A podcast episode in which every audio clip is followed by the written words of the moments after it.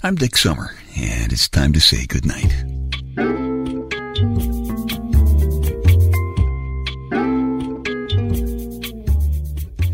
This is a quiet place to rest your head, a safe place to hide a hurting heart, a gentle place to fall.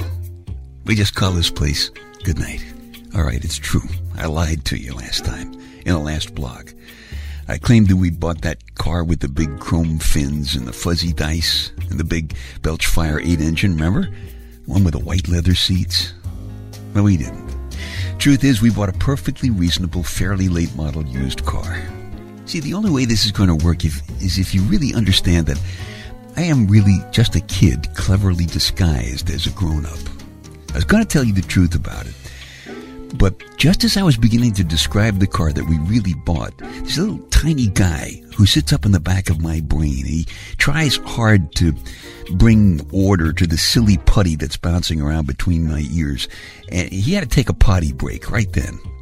And as soon as my fingers noticed that he was gone, they started hitting the computer keys that described the kind of car they always wanted to play with. And that was it.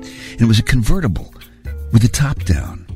And my girl Wonder Witch was in it, wearing a bikini, because we were on the way to the beach. And Elvis was singing Love Me Tender on the AM only radio. And as my fingers were describing this car, I, I could hear Elvis. And I started seeing this whole scene on a giant high definition screen in the back of my head. I was going to ask you forgiveness for this deception, but the truth is, I enjoyed it way too much to pretend I'm sorry I lied to you. Oh, what a wonderful lie it was. I grew up in Brooklyn, and like most of the guys in my neighborhood, my car was the subway, and maybe that's why I have a little four seat airplane now. It's kind of an overreaction to fuzzy dice envy. And my plane isn't my only toy. I have a son by the name of Eric, and Eric understands and shares my appreciation for toys. So much so that I bought him a flying model airplane last Christmas. And he bought me, guess what? A different flying model airplane last Christmas. My lady Wonder Wench and his lady Brenda just kind of rolled their eyes and sighed about that one. For Father's Day this year, Eric gave me a bazooka pop gun. And this shoots a little plastic potato with some foam rubber on the front so that it doesn't destroy whatever it hits and shoots this all the way across the backyard at, at speeds approaching a zillion miles an hour. And I know this because Randy, the guy next door, and I tested it from the roof of my house the other day. We were able to do that because his wife Bernadette and Wonder Wench had gone shopping, and therefore we had no adult supervision.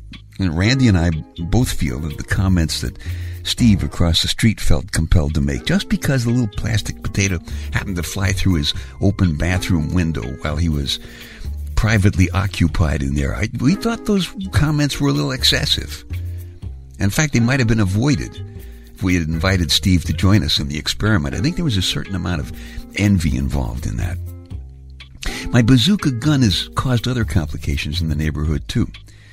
You may remember that unfortunate incident I told you about having to do with my failed attempt at showing off some one arm push ups while Wonder Wench and Bernadette and Bernadette's daughter Emmy were watching. Now, Emmy is in training to move up the ladder from being the little kid next door to becoming the girl next door in preparation to becoming an actual adult and probably a wife. You know, this is a natural sort of a progression for little kid girls. But she's still a little kid right now. And she saw my bazooka gun the other day and I showed her how it worked and she asked if she could borrow it to play with for a while. And before I could stop her, Wonder Wench said, Of course you can, my dear. And I distinctly saw Bernadette wince. And Wonder Wench flashed her one of those ha ha ha wifey smiles at her, you know. So what the heck could I say? The problem is that it's been like a week now, and I have further scientific experiments planned for my bazooka gun involving the possible launch of one of our daughter's old Barbie dolls into space. Well, what am I going to do? I can't go next door and ring the doorbell and tell a little five year old kid that I want my toy back. See that? You thought you had troubles. And of course, troubles is where Dick's Details come in. Dick's Details are a bunch of interesting but totally useless facts that can push aside the important things that you have on your mind that may be keeping you awake. For example, Speaking of Barbie, if you scaled her up to human size, her measurements would be 36, 18, 33. There's no way of describing the shock that so many young guys who have seen their sisters Barbie naked feel when they are faced with their first similarly unclad human female. It's terrible. A report just released by the Fed claims that all of the nations in the world are in debt. Huh? How can that be? If all the nations in the world are in debt, where'd all the money go? 65% of all the paper bought by the government is used by the Defense Department. Well, making paper airplanes will, you know, eat up a lot of that stuff. 99% of the people who suffer from night blindness are guys, which explains some of the appearance of some of the ladies with whom some of you have awakened in the past with, of course. And this is an honest headline about the San Diego Zoo. Panda mating fails. Veterinarian takes over. Dick's details. They get your mind off your mind. Some of you ladies were probably shaking your heads and rolling your eyes in sympathy for my lady Wonder Wench when I was telling you about my status as a kid cleverly disguised as an adult. Wonder Wench probably giggle a little with you about it too, but growing up is hard. There's a story about it in the Love and Touch album.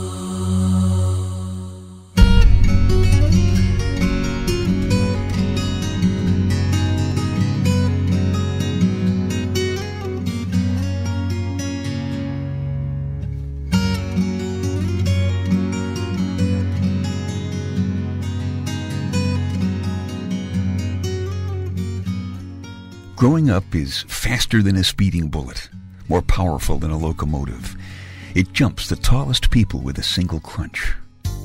Growing up teaches you that you'll never catch a squirrel. It chases you in out of a summer rain. It warns you not to laugh too loud. It sits you on a chair instead of the rug. It keeps your shoes on.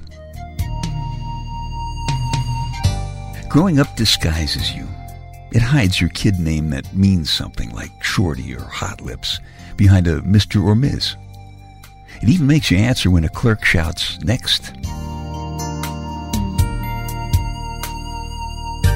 Growing up means no more trying to look through walls with x-ray vision or running fast enough to really fly, even when you're wearing new sneakers with Superman's signature right there on the ankles. It's finding out that the new moon isn't really God smiling down at you so you won't be afraid in the night. It's finding out that your father isn't the strongest man on the block.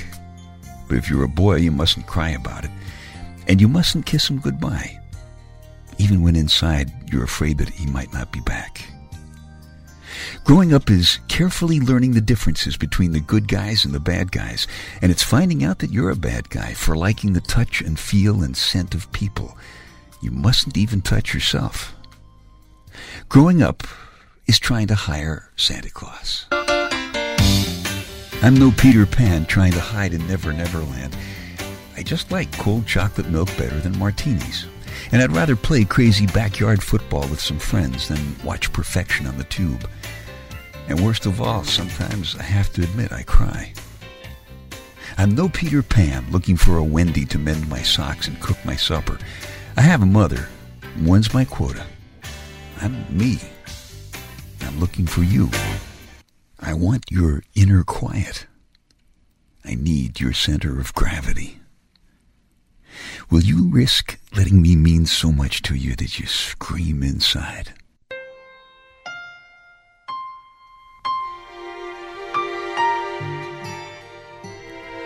Will you risk lying naked and defenseless in late sleeping mornings with me?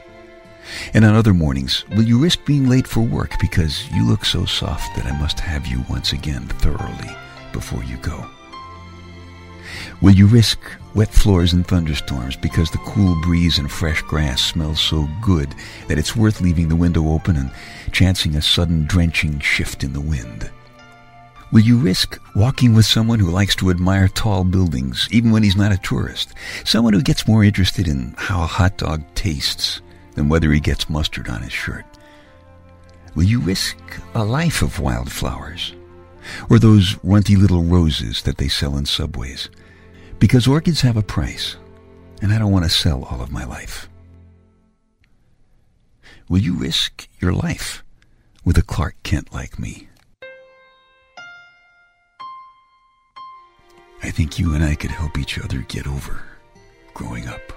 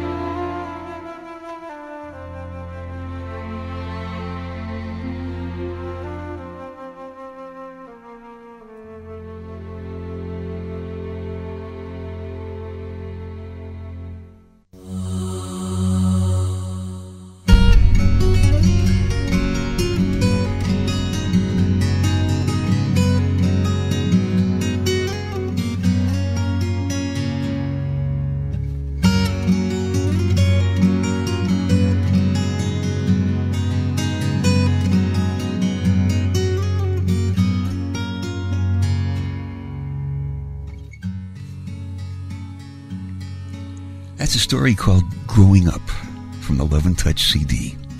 If you like it, you can just keep this pod program if you like, or you can click the CD baby icon on the website to download a fresh copy, or you can even check out the whole album, whatever works for you.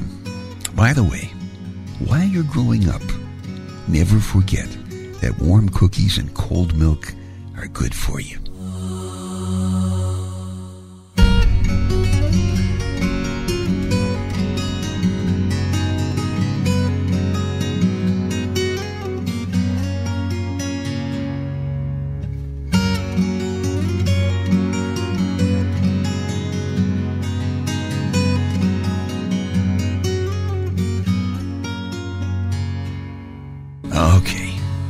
Time to tuck you in now.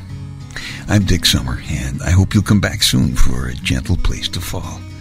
Quiet place to rest your head. Safe place to hide a hurting heart. Nice and easy now. Couple of deep breaths, come on. There you go. Just one more. That's better. All the way to sleep. All the way to sleep. Good night.